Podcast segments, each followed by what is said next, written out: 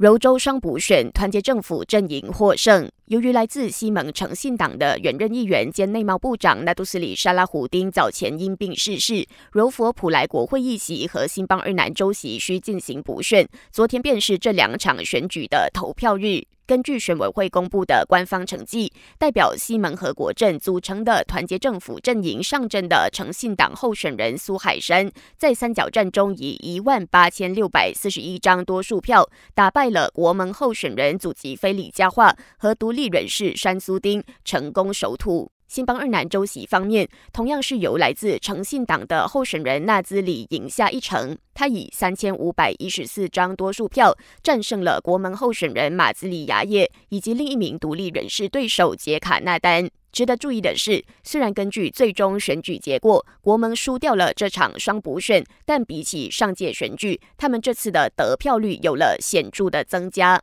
投票率方面，两场补选都没能达到预期中的百分之七十。其中，普莱国席的投票率不到一半，只有百分之四十七点三三，相较去年大选的百分之七十点九五低了不少。新邦二南州席的投票率则好一些，达到百分之六十点八五，比去年选举的百分之五十三点四零高。感谢收听，我是子琪。